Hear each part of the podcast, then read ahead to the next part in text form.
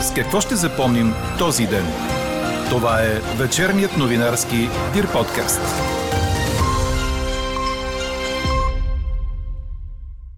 Изпити за оценка на знанията след 10 клас ще има, били важни за подобряване качеството на образованието.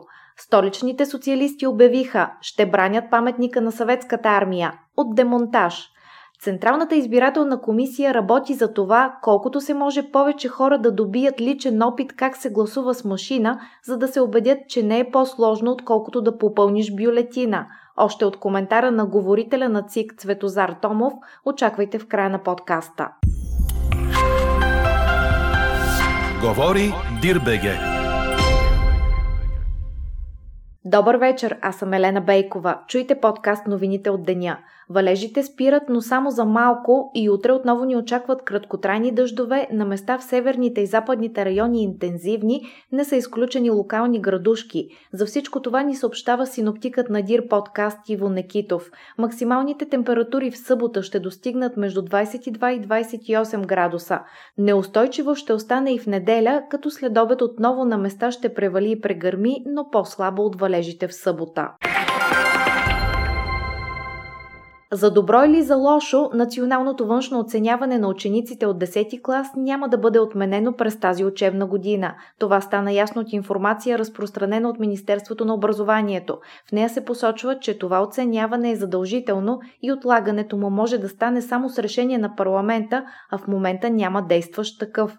От ведомството твърдят, че през тази учебна година образователният процес не е бил прекъсван, така че няма основание изпитите да се отменят или учебният материал за тях да бъде съкратен. Не на последно място, това външно оценяване има значение за подобряване качеството на образованието, обясняват от Министерството. А ректори на университети у нас поискаха от служебното правителство да имат право сами да решават дали да организират присъствено обучение за своите студенти. По този начин ще бъдат възстановени лекциите и упражненията, където това е нужно и възможно, обясняват в своя позиция от съвета на ректорите. В момента присъствено в университетите се провеждат само практически занятия, обучения и изпити по практика на студенти, специализанти и докторанти. На място се провеждат държавни изпити, за защити на дипломни работи, както и семестриалните изпити, които включват и практическа част и не могат да бъдат проведени в електронна среда. Служебният министр на образованието Николай Денков се ангажира да намери решение на въпроса до няколко дни. Втори ден продължават рокадите в министерствата и другите държавни ведомства, след като служебният кабинет пое управлението на страната до провеждането на предсрочните избори. В рамките на около час стана ясно, че са сменени шефовете на НАП и агенция Митници. На мястото на Галя Димитрова в НАП беше назначен консултантът по финанси Румен Спецов, а поста на бившия секретар на МВР и досегашен директор на митниците Георги Костов зае Павел Тонев, също консултант. Аргументите на служебния финансов министр Асен Василев да уволни Галя Димитрова от НАП са несправене с задълженията и ниско качество на работата във ведомството. Данните, които имаме от приходната агенция, че за периода 2017-2020 година 55% от начислените ревизионни актове като суми са събрани. 45% не са събрани. Другото, което установихме, е, че ревизионните актове са с, за мен, изключително ниско ниво на потвърждаемост. 66,5% са потвърдени изцяло или частично. Другите не са потвърдени което говори за качеството на ревизионните актове. От ГЕРБ реагираха извънредно, за да изразят силното си притеснение от уволненията в администрацията през последните 48 часа. Те попитаха, чии предложения са тези кадрови промени и кой ще носи политическа отговорност, отговорност за приходите в държавата и за борбата с контрабандата. А бившият финансов министр Кирил Ананиев, който беше служебен министр на финансите в предишния кабинет, назначен от Румен Радев, си спомни и сподели сподели, че през 2017 година от първия ден на служебното правителство държавният глава започнал да упражнява натиск върху него, за да бъдат сменени шефовете на НАП и агенция Митници. През цялото време това беше тема номер едно в отношенията ни с него. И явно достатъчно аргументи съм дал, в защита на тези хора. Разбира се, аргументи, изразени в организация, функциониране и резултати на тези агенции и как те осигуряват финансирането на публичния сектор и какво би се случило, ако те в момента напуснат, защото той усети още в самото начало, още първия месец напрежението, да не кажа хаоса, който се създаде в, в тези две агенции. Междувременно Върховният административен съд отправи запитване до Съда на Европейския съюз по делото за теча на лични данни от НАП. Случката с изтичането на информация от приходната агенция е от времето на бившия вече шеф Галя Димитрова, която в разгара на кризата отказа да прекъсне платения си отпуск, а след това обясни, че е имала лична причина за това решение. От съда в Люксембург Върховният административен съд иска отговор дали неразрешеното разкриване или достъп до лични данни от лица, които не са служители в администрацията на НАП, е достатъчно, за да се приеме, че приложените технически и организационни мерки не са подходящи. Важен момент е и дали в случая НАП може да бъде освободена от отговорност, щом става дума за хакерска атака. Запитването ще спре всички други производства по такива дела в страната до произнасянето на Европейския съд, а такива постъпили във вас има над 100. Ето и какво очаква новият финансов министр Асен Василев от работата на НАП през следващите месеци. Да се премахне протекцията над големите фирми и да спре терорът над малките, както и фокусиране върху фирмите, които ползват държавен ресурс и техните подизпълнители. След седмица Василев ще обяви дали се налага актуализация на бюджета. А след градушките в северо-западна България вчера, днес от изпълнителната агенция, която се бори с тях, обявиха, че са изстреляли над 640 противоградови ракети през последното денонощие. Най-много градоопасни клетки са обработени от ракетните площадки в областите Монтана, Враца и Плевен. По данни на командните пунктове в страната, градушки са паднали в областите Видин, Монтана, Враца, Плевен, Пловдив и Стара Загора. В началото на следващата седмица ще бъдат проверени щетите, които са нанесли те. От днес стартира пилотен проект за противоградова защита с три самолета. Тя ще обхване незащитени с ракети територии в Централна и Североизточна България, които са над 30 милиона декара и включват обработваема земя, трайни насъждения и смесено земеползване. Всичко това ще се командва от летището в Горна Оряховица. Какво не се случи днес? Или какво няма да допуснат да се случи столичните социалисти? Да бъде демонтиран паметникът на съветската армия, а останките от него да бъдат изложени в Музея на социалистическото изкуство. Това обявиха от Градския съвет на БСП София в декларация – Повод за тяхната реакция е гражданска инициатива, обявена в дните около 9 май, този паметник да бъде премахнат. От БСП София посочват, че паметникът, построен през 1954 година, представлява висок пример за синтез на изкуствата и ще остане онази ценност на българския дух и съвест – паметта за подвига на армията победител във Втората световна война. Гърция се отваря за туристи от днес и облегчава вътрешните ограничителни мерки срещу коронавируса. Вечерният час се намалява и ще започва половин час след полунощ вместо в 23 часа. Системата ССМС за напускане на дома се премахва, разрешава се отново движението от област в област. Тези, които искат да пътуват до гръцките острови по море или по въздух, е нужно при резервиране на билета си да притежават сертификат за вакцинация, негативен резултат от PCR или бърз тест. Това въжи за всички местни и чуждестранни пътници на възраст над 5 години. А Италия съобщи, че премахва 5-дневната мини карантина, налагана до сега на пътниците, пристигащи от страни членки на Европейския съюз. Според промяната, туристите от Европейския съюз, Шенгенската зона, Великобритания и Израел ще влизат в страната с отрицателен тест за COVID, което премахва действащата в момента система с карантина. Мярката ще влезе в сила от неделя. Израел продължава да нанася въздушни удари и да обстрелва с артилерия ивицата Газа, предаде Франс Прес. През нощта израелската армия засили ударите срещу подземните тунели, които дават възможност на бойците и командирите на исламистското движение Хамас да се движат из Газа, далече от израелските камери и дори да влизат на територията на Израел, например за да вземат заложници, посочиха израелските военни. Масираният танков обстрел накара стотици жители на палестинския анклав да напуснат домовете си. Бомбардировките бяха абсолютно безумни, като във видеоигра. Беше истински филм на ужасите, каза пред агенция Франс Прес 16-годишният Мухамад Наджиб, според когото мир с Израел никога не може да има. По най-нови данни в Газа новата конфронтация е взела от понеделник насам 119 жертви от палестинска страна, в това число 31 деца.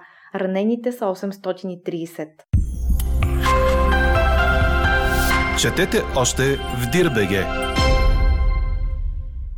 Треньорът на ЦСК Любослав Пенев изригна срещу ръководството на българския футбол след вчерашното решение, според което ЦСК трябва все пак да играе матч срещу новака ЦСК 1948.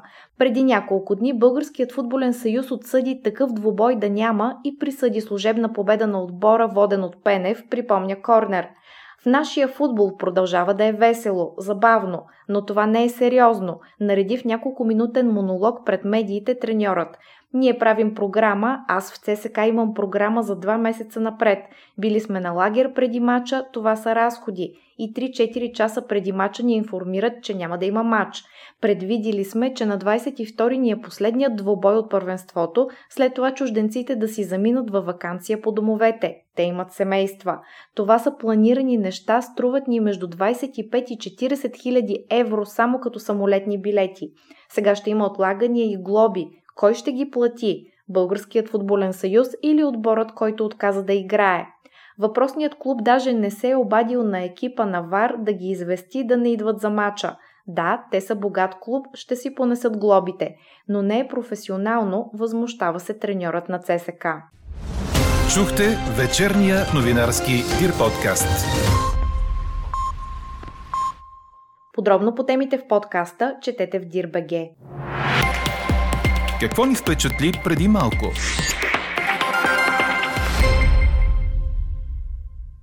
Този Титаник в естествен размер никога няма да види морето и да претърпи корабокрушение, но за сметка на това ще възкръсне в китайски тематичен парк, пише агенция Франс Прес. Копието на кораба постепенно се оформя насред полята в китайската провинция близо до град Суейнин, в югозападната част на страната. Четири огромни крана се издигат над корпуса на плавателния съд в сух док близо до една река. Голям брой работници с жълти каски шетат по палубата на двойника на Титаник. Досущ като оригинала, китайското копие е дълго 260 метра и изработването му е отнело 6 години. Всичко от луксозните каюти до дръжките на вратите е вдъхновено от оригинала. И за да бъде иллюзията пълна, парен двигател ще дава чувството на посетителите, че наистина плават в морето. Те ще могат да пренощуват при пресъздадените круизи срещу 256 евро на вечер, а за да достигнат до кораба, ще преминат през парка с мини автобус под звуците на хита на Селин Дион My Heart Will Go On. Каква я мислехме, каква стана? Ще ви улесни ли гласуването само с машини на 11 юли? Превес от 54% в днешната ни анкета има отговорът да. Технологията на машинното гласуване е много проста, но за да преодолее човек психологическия си страх от нея, трябва да натрупа личен опит. Именно за това Централната избирателна комисия обмисля как да се осигури възможност на повече хора предварително да пробват как се гласува с машина. Това каза пред Дирбеге говорителят на комисията Цветозар Томов. Той даде пример с притесненията около въвеждането на интегралната бюлетина преди години – въпреки резервите, след две-три гласувания с нея, хората са се убедили, че този начин не е затрудняващ. Технологията е много проста, но за да преодолее човек психологическия си страх от нея, би трябвало да, да натрупа някакъв личен опит и мислим в тази посока, как да осигурим възможност на колкото се може повече хора да, да пробват как се гласува с, с машини за гласуване. Вижте, това е една ситуация, която не е толкова необичайна, в смисъл такъв, че а, имаше подобни а, масови притеснения и подозрения, че това ще повлияе на възможността на много хора да гласуват тогава, когато се въвеждаше интегралната бюлетина.